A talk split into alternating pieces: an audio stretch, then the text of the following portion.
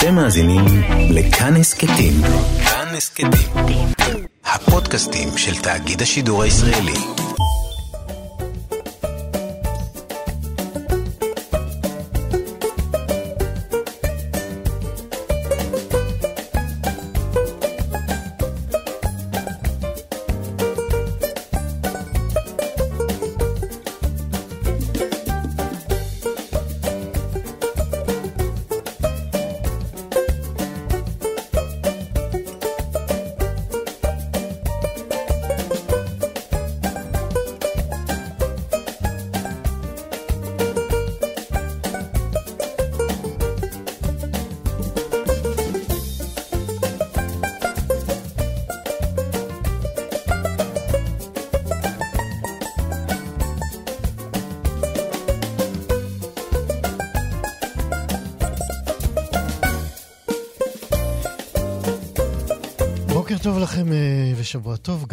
מאזינות ומאזיני כאן תרבות. אנחנו בשישי מחדש. הבוקר אנחנו ננסה לבדוק האם אנחנו הופכים קרובים יותר אצל עצמנו ככל שאנחנו נעשים מבוגרים יותר. נספר לכם גם על קריית אונו שהגיעה לגבורות, כמו שהיא נראית מנקודת מבט של חוקרת העיר ושל הספרן בן ה-85. נדבר גם על קורס חדש ללימודי הזקנה שייפתח בקרוב, ונדבר גם על מבצע התנדבות ענק של עובדי הקרן הקיימת לישראל למען דיירי בתי האבות והדיור המוגן. בצוות, צוות התוכנית הבוקר, עוזרי ההפקה ורצ'פט וקשת מאירוביץ'. חן עוז היא טכנאית השידור. אני איציק יושע איתכם עד 12.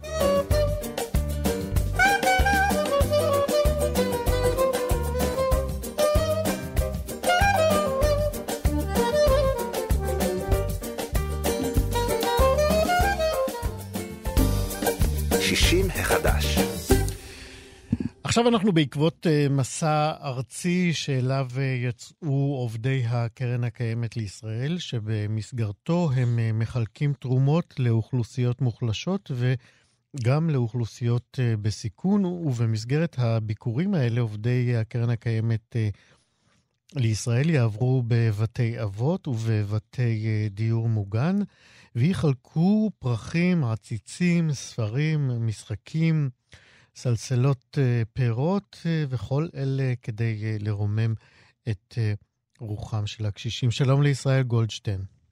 בוקר טוב. אתה יושב ראש ועד העובדים של הקרן הקיימת, זה נכון? נכון. ואתה גם מיוזמי המבצע. אני יזמתי את המבצע, נכון. מתי הבנת שאתה חייב להרים מבצע כזה?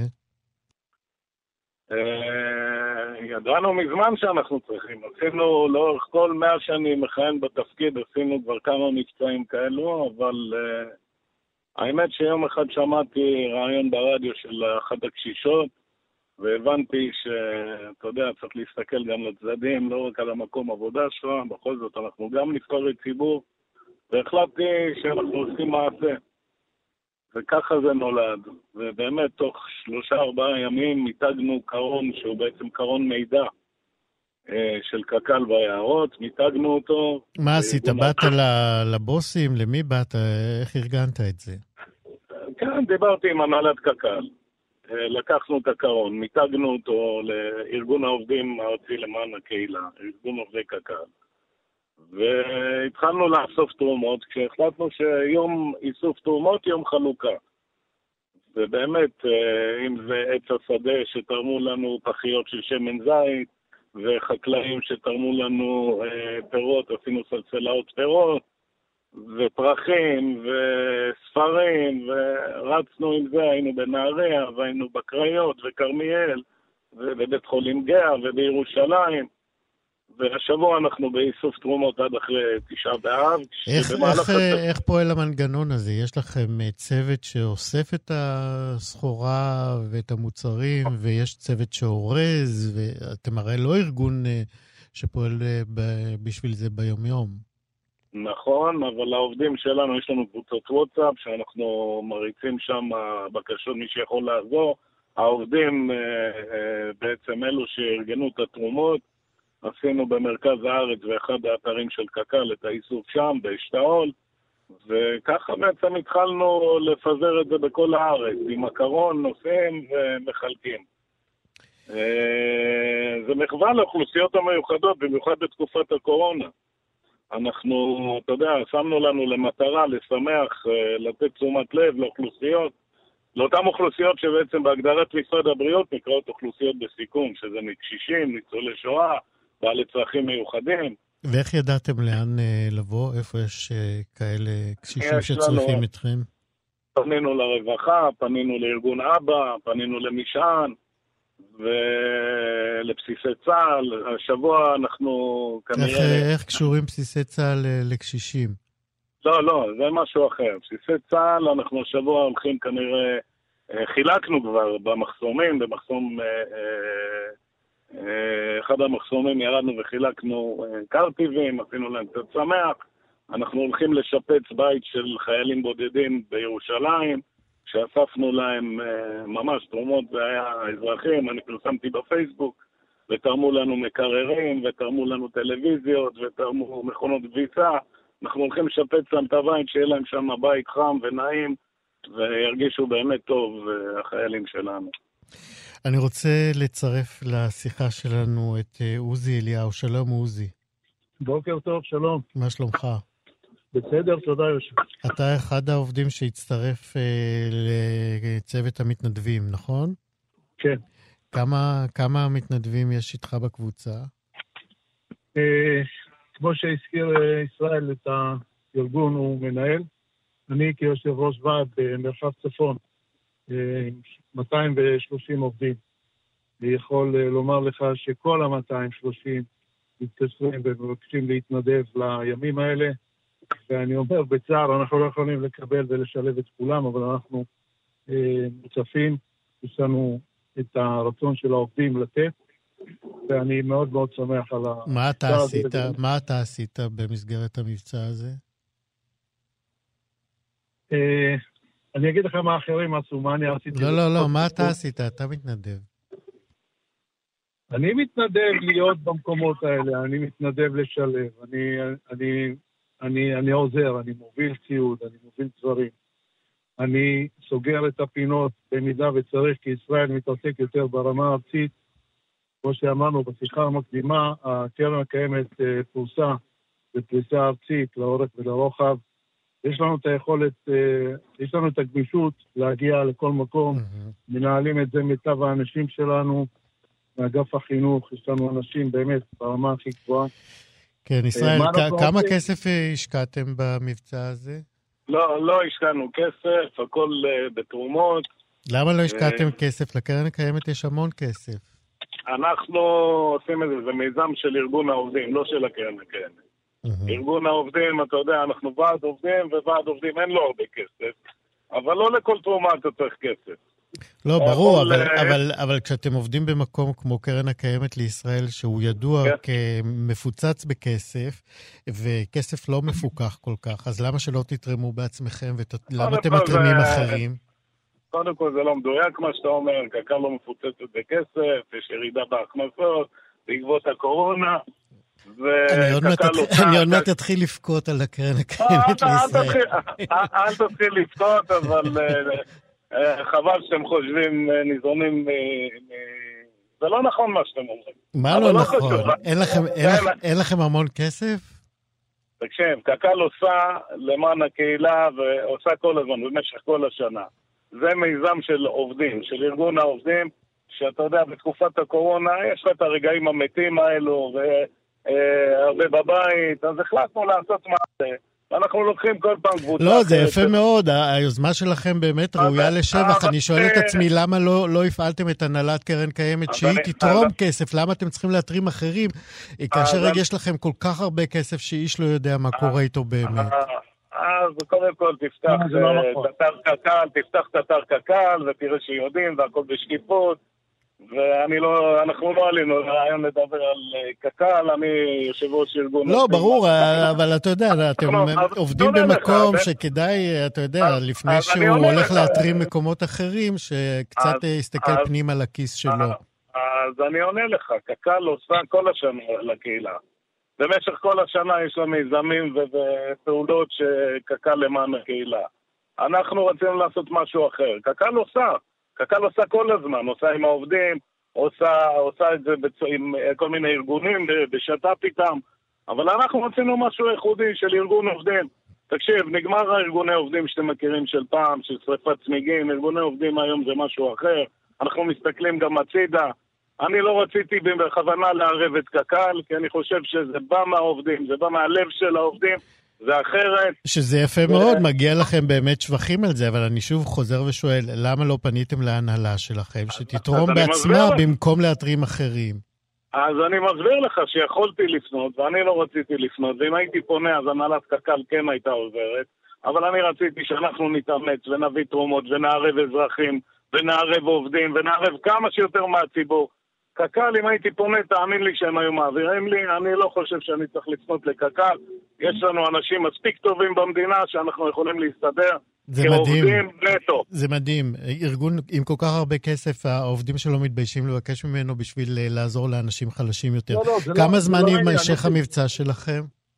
המבצע שלנו יימשך uh, הרבה זמן. כל דעתי, אני מעריך שכל עוד הקורונה איתנו, אנחנו נשתדל להמשיך עם הקרון הזה. אבל uh, עוד פעם, אני חייב להעיר לך על מה שאמרת. כן. אנחנו לא מתביישים, וקק"ל, גם אם יש לה כסף או אין לה כסף, זה לא קשור. אנחנו עושים משהו טוב, חבל שאתה מערב את הדברים. עם אה, קק"ל, עם כל הפוליטיקה של קק"ל. תשמע, אנחנו מדברים, אנחנו מדברים כאן כי אתם עושים מעשה טוב. אני שאלתי למה לא גייסתם את ההנהלה שלכם, שיש לה כל כך הרבה כסף. אז הכי ברור, אני, אני חושב שהייתי הכי ברור. אני לא רציתי לערב, אני רוצה שזה יבוא מהעובדים, ושהעובדים יתאמצו ויעשו מעשה טוב, וגם האזרחים, לערב אותם בתור ארגון עובדים, לא בתור קק"ל. כן. ולכן אני מיתגתי... לכן מיתגתי את הקרון כארגון עובדי אה, קק"ל. כן. ולא קרן, לא אה, קק"ל עצמה. תגיד, באיזה, חל... באיזה מקומות בארץ אה, אתם עוד מתכננים להגיע? אנחנו מתכננים להגיע לכמה שיותר מקומות, לבית שאן ולעפולה ולעוד כמה שיותר יישובים, והתרומות לא מפסיקות לזרום, ואנחנו נגיע, נגיע להרבה ונעשה מעשה טוב. והלוואי ויצטרפו עוד ארגונים אלינו, ארגוני עובדים אני מדבר, לא תמיד אה, אלה שיש להם כסף הם... אה, לפעמים, אתה יודע, אתה עושה מהלב, ואתה... האפקט הוא יותר חזק, וזה בא מאהבה. וכשזה בא מאהבה ואתה מגיע לקשישים האלה, נכון. האלו, אז תאמין לי שזה אחרת. יכלתי להביא את קק"ל, וזה היה נראה אחרת. אני, אני רוצה לעשות טוב על הלב, אני לא צריך כסף בשביל לעשות טוב על הלב, מספיק פרח לפעמים, אתה יודע, פרח לא עולה הרבה, אני לא צריך את קק"ל בשביל איזה פרח. אבל אתם עושים עבודה אה, באמת אה, ראויה לשבח, חבל שההנהלה שלכם לא מצטרפת. אני מברך אתכם שוב על היוזמה הזאת, ישראל גולדשטיין. למה? לא, לא, זה לא, זה לא בסדר לסיים ככה. כאשר הנהלת הקק"ל הקימה רק השנה כמה בתי קק"ל. הנהלת הקק"ל מחדשת יערות, הנהלת הקק"ל עושה מאגרי מים, יש נכון. לנו ארבעה מחנות נוער. כן. אנחנו בעשייה מטורפת לאורך ולרוחב המדינה. אתם יצאתם מפליג... במשלחת לפולין גם? לא. אה. טוב, זה באמת לא דיון על קק"ל, אבל אני חושב שההנהלה שלכם הייתה צריכה להשתתף. אתם ממש בסדר גמור, זו יוזמה נהדרת וראויה לשבח. אני, אני מזמין אותך לסיור, ואני מזמין אותך גם לראות מה קק"ל עושה כקק"ל, כמה היא תורמת לקהילה, ובמקום להשמיץ, אתה יודע, בסוף אתה תראה את זה, אני מבטיח לך שאתה תעשה תוכנית... אני לא השמצתי, אני רק שאלתי שאלות. אתה מחפש להכניס לנו ככה על קק"ל, כשאנחנו בכלל הפרדנו את הנושא הזה מקק"ל, ואתה כל הזמן חוזר לאותה נקודה. חבל. טוב, אני מאחל לכם שהמבצע שלכם יצליח, כי הוא באמת ראוי לכל שבח, ואני מאחל לכם אה, שתמשיכו לעשות אה, מעשים טובים אה, כאלה. ישראל גולדשטיין, עוזי אליהו, תודה רבה לכם. תודה רבה. תודה לכם. 60 החדש.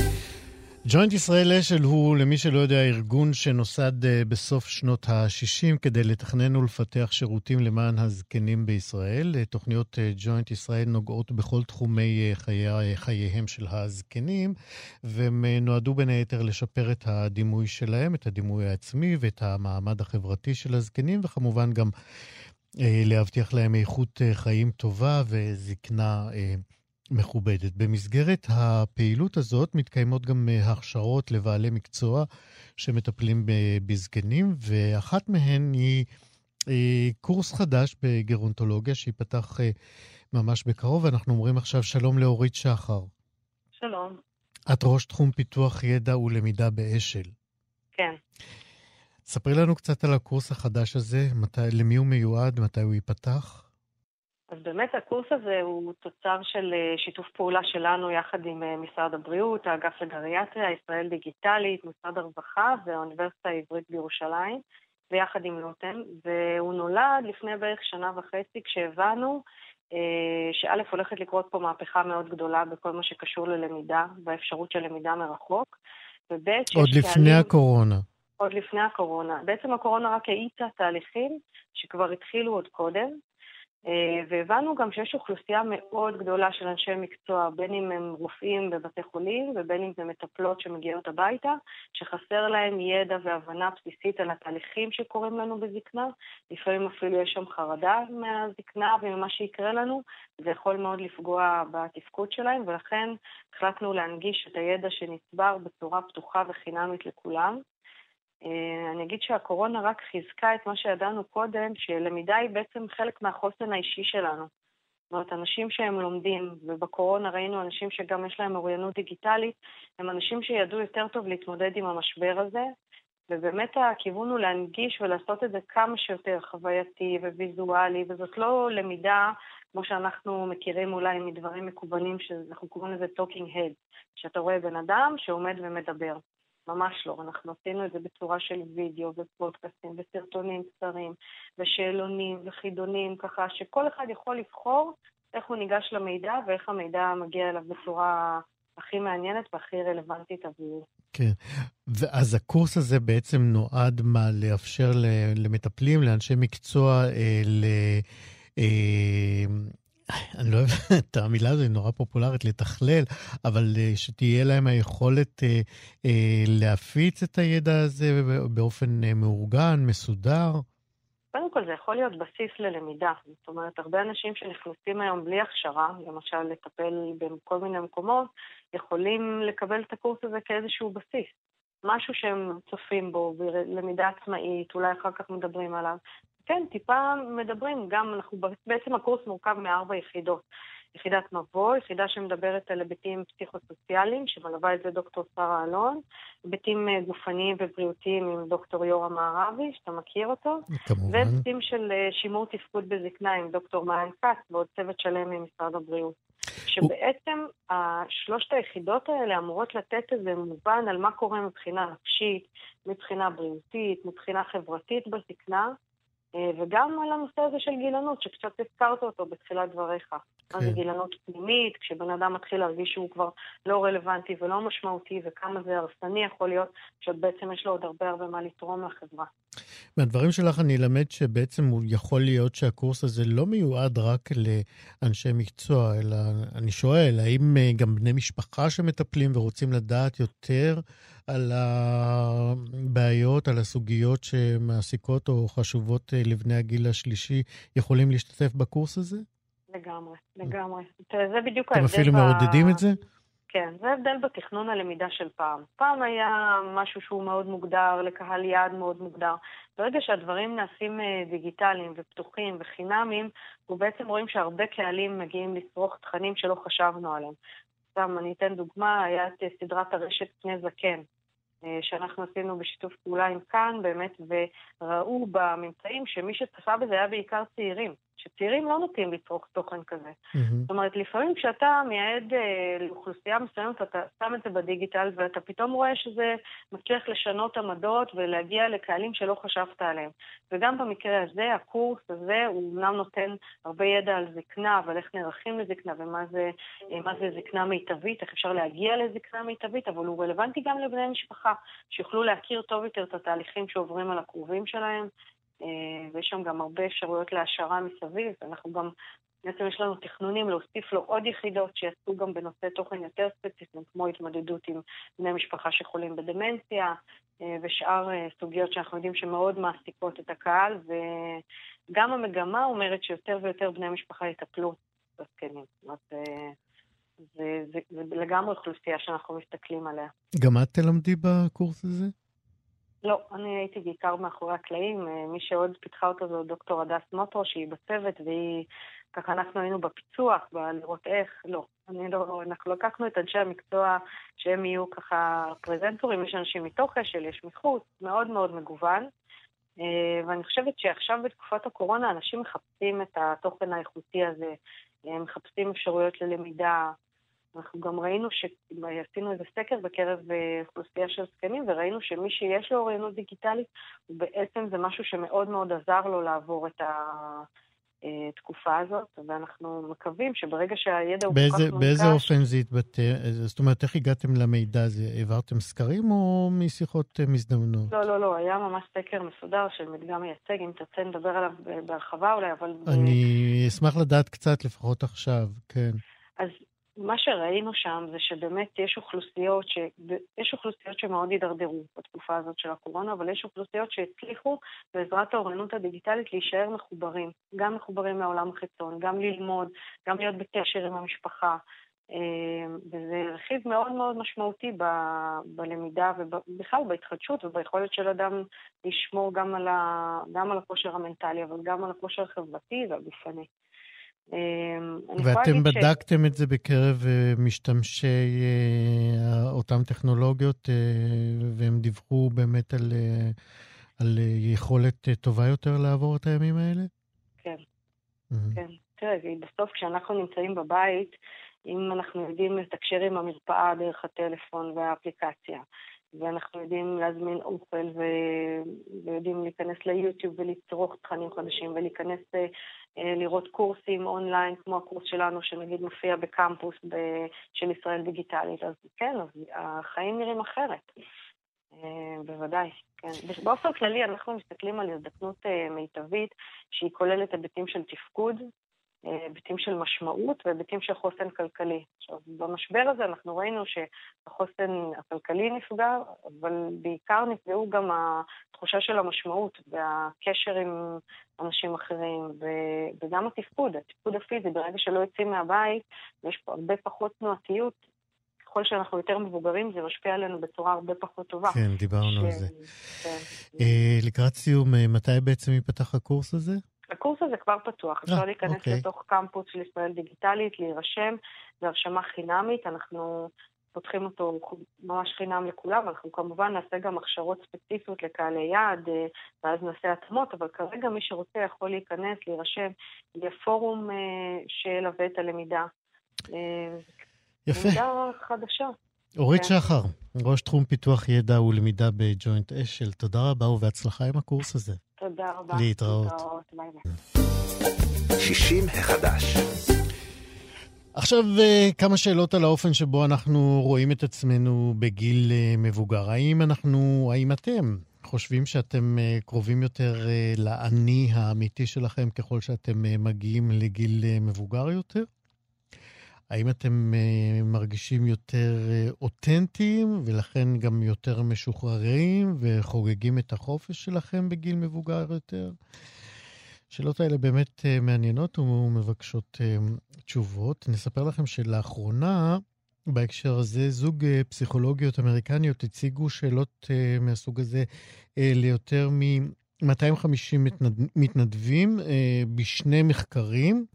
וזה כדי אה, לברר את, אה, אם יש אה, דפוס כללי בדרך שבה אנחנו חושבים על ההתפתחות של העצמי, האותנטי שלנו. ספוילר, אליזבת סיטו ורבקה שלגל מצאו שיש נטייה לראות את עצמנו הופכים להיות יותר אותנטיים, יותר ויותר במהלך החיים הבוגרים שלנו. ייתכן, אמרו החוקרות שם, שאנשים מאמינים שהם יהיו הקרובים ביותר אי פעם למי שהם באמת, כאשר הם יגיעו לסוף חייהם. יעל חביבי, מטפלת אישית אה, וזוגית לבני הגיל המבוגר, אורחת אה, קבועה וחביבה אצלנו, היא העמיקה לקרוא במאמר הזה והיא איתנו עכשיו כדי לדבר על ממצאי המחקר. שלום יעל. איזה ספוילר, איציק. אז מה? טוב לדעת בהתחלה. לגמרי. תגיד, בואי בוא, ננסה קודם להגדיר אה, אותנטיות בהקשר הזה.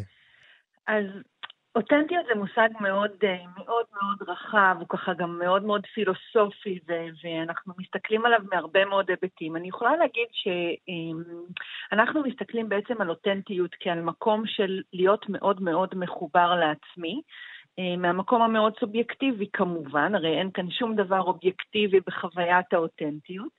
אנחנו מאוד מאוד מחוברים לכאן ועכשיו, במובן הזה שאני, שאני חי את הרגע עם כל הבנת המשמעויות, שבכללותן זאת גם תודעת המוות. שאולי החיבור לאותנטיות הוא בעצם ההכרה, אה, כמה שזה נשמע אולי פרדוקסלי, אבל ההכרה בסיומם של החיים. זאת אומרת, להיות אותנטי וללבוש אה, בגד שמחמיא לי, אה, יכול להיות שהוא בא כי אני רוצה להתריס, אבל גם מאוד מאוד יכול לבוא מהמקום של אני בעצם מחובר להבנה ש, שהסיפור הזה מתחיל ונגמר, ואני רוצה להיות הכי הכי חי בו, בכאן ועכשיו.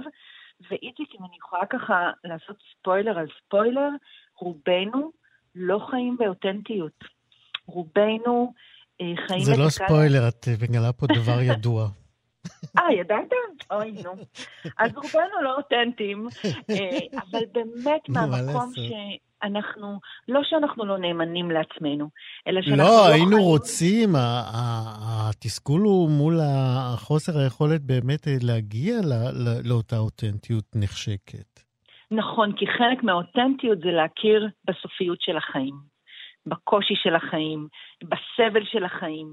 זאת אומרת, לא רק לראות את המקום מתוך אה, אה, אה, כיף ופאן, ואמר ככה מאוד יפה אה, אה, קיר, קירקגור, שהוא פילוסוף דני, הוא אמר שהאדם האותנטי בעצם הוא לא האדם השמח או החכם או המאושר, אלא באמת אותו אדם ש, ששלם עם עצמו וחי חיים מלאי משמעות, שנובעים מההחלטה שלו לחיות למה זה, כך. למה זה בסתירה להיות האדם מאושר ושמח בחלקו? כי בעצם חלק מהאותנטיות שלנו נבנית שוב על תודעת המוות. אה, ואנחנו לא חיים עם התודעה הזו, אנחנו לא חיים אותה מתוך מקום של אה, הנה זה נגמר, הנה זה נגמר, זה, זה מפציע לעיתים. אגב, זה דווקא מאוד מאוד מתחבר לי לגיל השלישי, כי כמה שאנחנו יותר מזדקנים, בעצם תודעת המוות הרבה יותר אה, קיימת בנו, תודעת המוות הרבה יותר חיה בנו. ופה המקום להיות באמת יותר אותנטי, כי אני חי עם המוות, עם ידיעת המוות, בעוד שכשאני צעיר, אמ, ולכאורה אני מאוד אותנטי ומוריד חולצה על סמלי מדינה או כאלה וכאלה דברים. אה, אז אני, מאוד מאוד אותנטי. אני שומע איזה בוז בקולך על לא, לא, האותנטיות של הצעירים. לא, לא, לא, לא, לא, חס וחלילה. אני ממש לא. אבל אני כן רוצה להגיד שאותנטיות, לטעמי, היא באמת נחלתם וזכותם של האנשים המבוגרים. כי באמת היא איזושהי תודעה אה, קולוסלית של, של כל מהות החיים, של לראות את ההתחלה, את האמצע, את הסוף, את הכאן ועכשיו, וגם את העתיד, שאני יודע מה יהיה, אה, מה הוא, מה הוא הולך להיות, גם אם לא אחריו. כן. כן. בואי בוא רגע נחזור למחקר. אה, איזה כן. שאלות הם שאלו שם, סיטו ושלגל? תראה, בעצם הם שאלו על החוויה. זאת אומרת, מתי אני מרגיש שאני מחובר לעצמי? מתי אני מרגיש אה, שאני במיטבי? האם אני מרגיש שאני בא לידי מיצוי? האם אה, אני מרגיש שאני משמעותי בחיים שלי? אתה יודע, זה נורא מצחיק, כי כשהתכתבנו על זה, אז כתבת אה, אה, במקום אה, אגוצנטרי, אז אה, כאילו במקום אותנטי, אגוצנטרי. וכן, לא, לא, לא, יצא לי לא, אותנטי. אבל זה מעולה, אותנטי, כן. נכון. שזה, שזה היה מעולה, כי באמת יש משהו שהוא יותר התכנסות פנימה. ואולי באמת פה העניין של, של האותנטיות והעניין של החיבור שלי. אני יותר מסתכל פנימה, אני יותר מבין את עצמי, אני יותר מתחבר לדברים מתוך עצמי, זה לא פנימה החוצה, אלא יותר זה ממני עוד יותר פנימה. וזה המקום האותנטי להיות בו, במקום המאוד מאוד מוכר. ואת זה בדיוק הם בחנו, את החוויה, ואם זה היה נשמע שזלזלתי קודם, אז ממש לא, כי, כי אה, אותם מפגינים בטוחים אה, בצדקתם, והם, והם באמת מאוד מאוד אותנטיים. הם רק אותנטיים לאיזושהי נקודת זמן בגיל צעיר שלא לוקחת את כל הפרספקטיבה, בעוד שבגיל מבוגר, כשאנחנו מסתכלים על כל הפרספקטיבה, היא טומנת בחובה גם את הבדידות וגם את המוות. מה שאת רוצה להגיד לי שעובדת סוציאלית בת 65 לא הייתה חושפת את החזה שלה על מנורה. אולי מתוך מקום משמעות אחר. Mm-hmm. בהחלט כן. זאת אומרת, אם היינו בוחנים את הבחורה הצעירה ואת, ואת העובדת הסוציאלית אה, בת ה-70 לצורך העניין, אני חושבת שאם כל אחת מהן הייתה חושפת את החזה, אולי כל אחת הייתה חושפת את זה ממקום אותנטי אחר, ממקום אחר של משמעות עצמית בקיום. אז זה נורא פילוסופי. אה, כן, לגמרי. אה, דיברנו כאן בהקשר אה, אחר באמת על האותנטיות, או על עוד היבט שלה. זה ההיבט שבו אנחנו מכירים את זה מאנשים, ודיברנו על זה, שאנשים מבוגרים נוטים פחות ופחות להיות נאמנים לקודים חברתיים מקובלים, הם פחות פוליטיקלי קורקט, אומרים ישירות, לפעמים בחוסר טקט, את אשר על ליבם. האם זאת אותנטיות? אה, כן, אני חושבת שזו בהחלט אותנטיות שוב, אם היא נעשית מבחירה ומתוך, אתה יודע, אה, מודעות ותודעה, ולא מתוך אה, איזושהי אולי ירידה קוגנטיבית או, או איזושהי מחלה, אבל בהחלט בגיל המבוגר אנחנו רואים שהאפשרויות מצטמצמות, אתה יודע, התפקודיות שלנו. ואז באמת נפתחות הרבה מאוד אפשרויות רגשיות. או ככה חווייתיות, שמחברות אותנו באמת לאני הפנימי שלנו. יש לנו הרבה מאוד שעות לחשוב על דברים. אם ככה בגיל צעיר יותר אני עובד ומתקיים ושורד, אז פתאום בגיל המבוגר יש לי הרבה מאוד שעות לחשוב אה, ככה ולאבד את החיים שלי ולעשות סיכום חיים ולספר את החיים שלי לעצמי מחדש. ושם בדיוק קולות הנקודות האלה שאני אומר, רגע, למה בעצם אני מפחד? בגיל 30 כל כך פחדתי להגיד את מה שאני חושב או מרגיש, כי פחדתי שיהיו לזה השלכות כאלה ואחרות. אולי בעצם בגיל 70 אני כבר לא מפחד, אני פחות מפחד לאבד, אה, ואני אומר, אם אני אאבד, אולי אני כבר לא צריך את זה בחיים שלי, אולי בכלל זו מיומנות שכבר לא נמצאת אצלי בחיים, אז, אז על אחת כמה וכמה אין לי בעיה להגיד את מה שאני מרגיש ואת מה שאני חושב. אה, ואני חושבת שזה אחד הדברים שנורא נורא מעניין, באמת להקשיב לאנשים מבוגרים. התובנות האלה, האותנטיות, הזיקוק הזה של, של החוויה המאוד מאוד אישית, מאוד מאוד סובייקטיבית, והחיבור הזה למקום המאוד מאוד אינטימי שלהם עם עצמם. Mm-hmm. שאולי אנחנו כצעירים, אתה יודע, עוד, לא, עוד לא נעצרנו שם באמת להקשיב ל...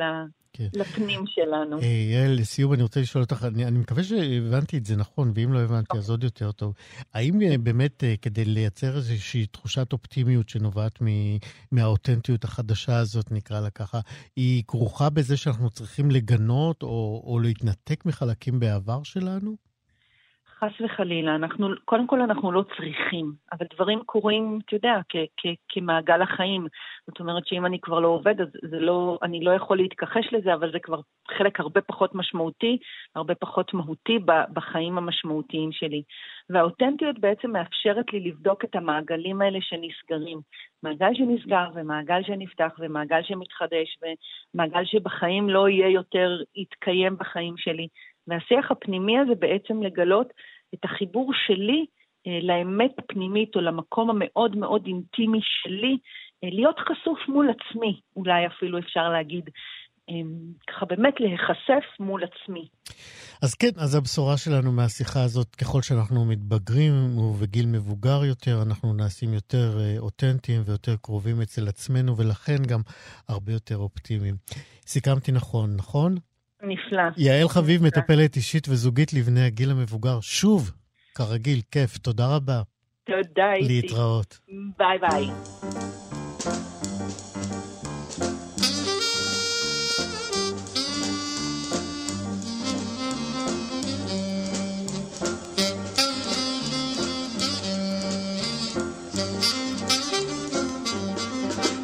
אתה לי אומר מאוהב בי אתה, אז ליבי עד הגג מקפץ, והציפורים על חוטי טלגרף מזמרות מביטות וכולן מקנות, והציפורים על חוטי טלגרף מזמרות מביטות וכולן מקנות.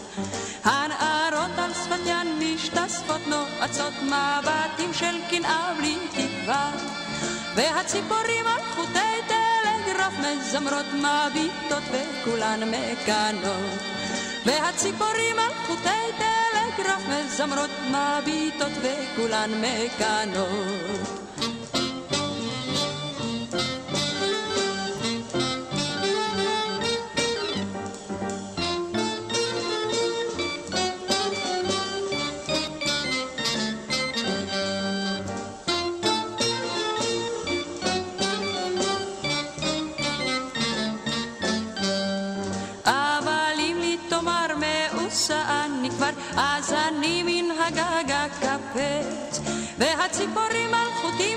השירו יותר מביטות ואינן מגנות והנערות על שפת ים תתעוררנה מהר מחדש מביטות מקוות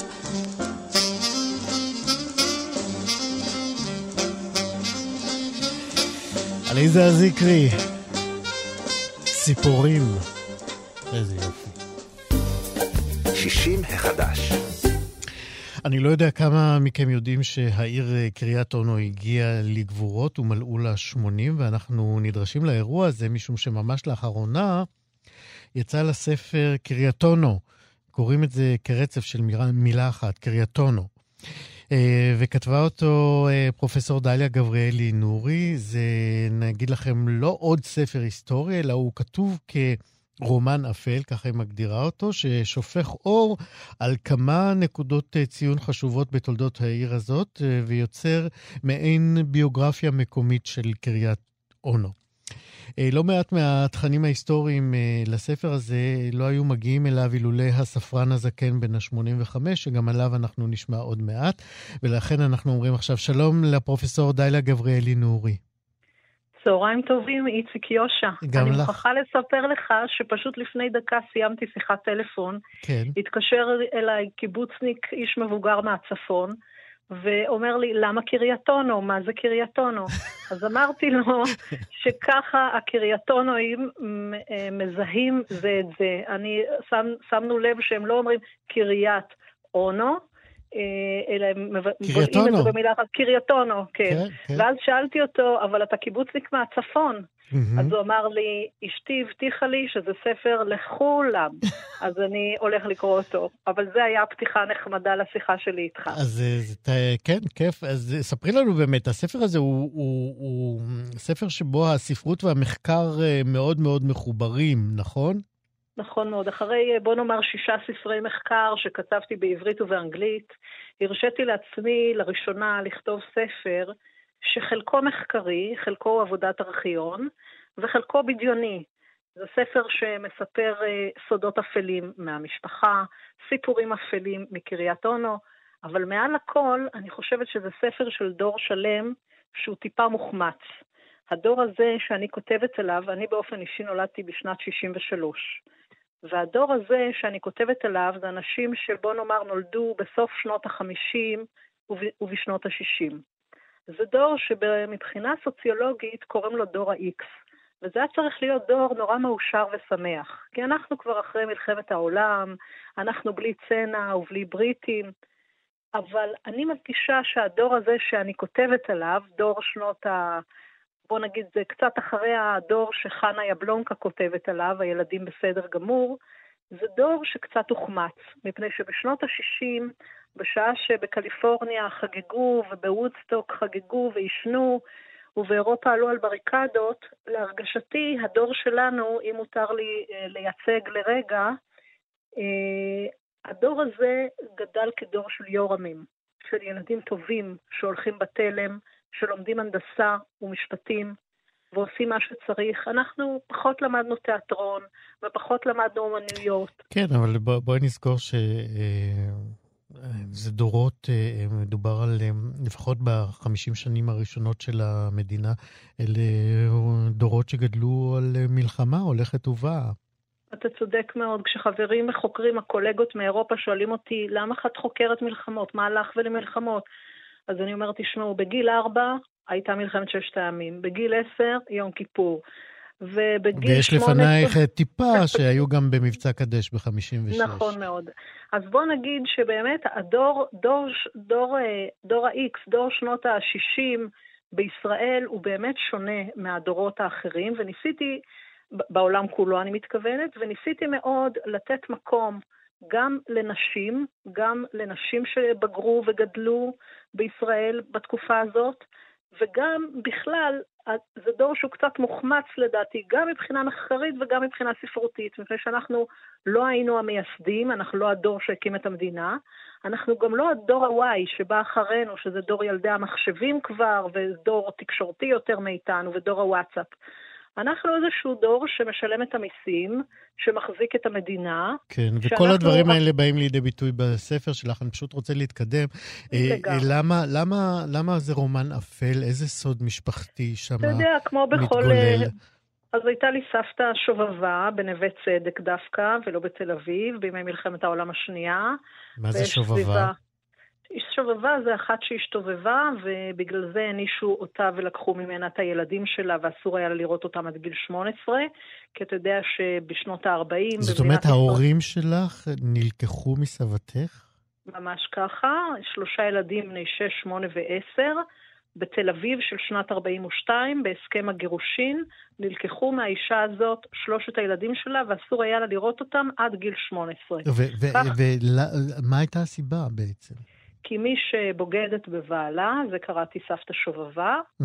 יש עוד הרבה סיפורים בספר סביב זה, אבל מי שמשתובבת בנווה צדק, אפס סובלנות לנשים בוגדניות.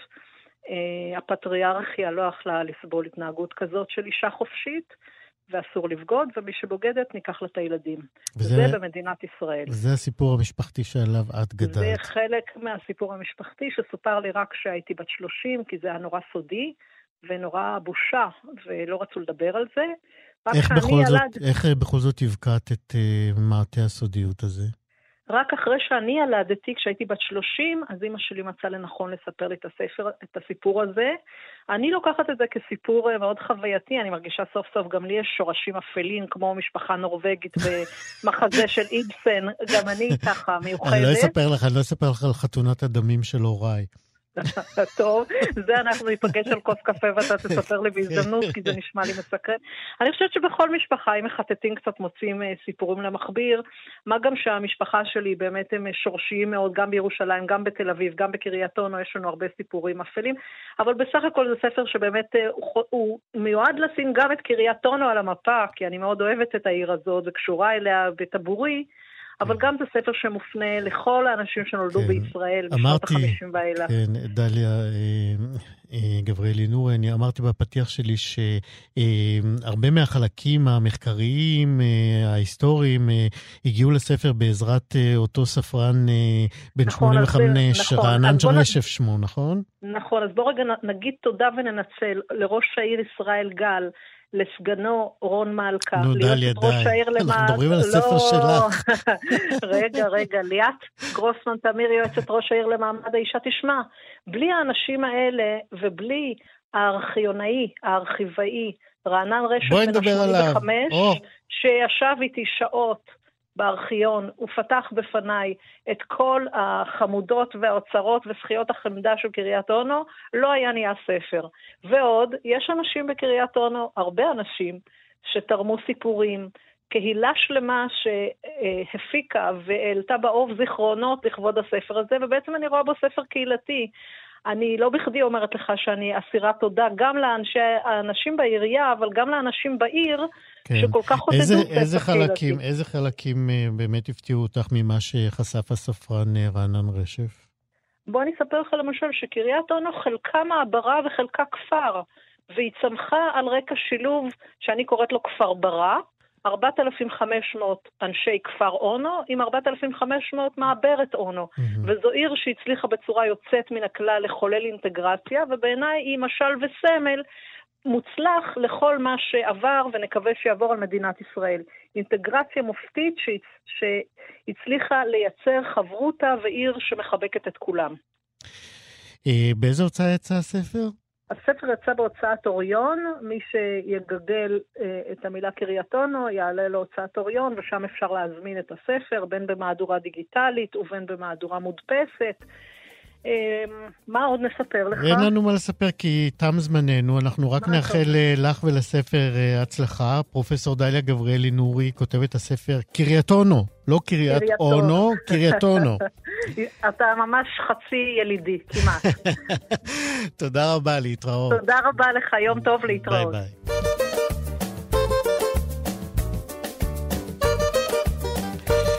זהו, כאן אנחנו מסיימים את מהדורת יום ראשון של שישי מחדש. תודה רבה לצוות ההפקה בר צ'פט קשת מאירוביץ', תודה רבה לשרון לרנר, טכנאי השידור אחרינו, מה שכרוך, מה יעשה לה, יובל אביבי. אני איציק יושע, אנחנו נתראה כאן גם מחר ב-11 להתראות.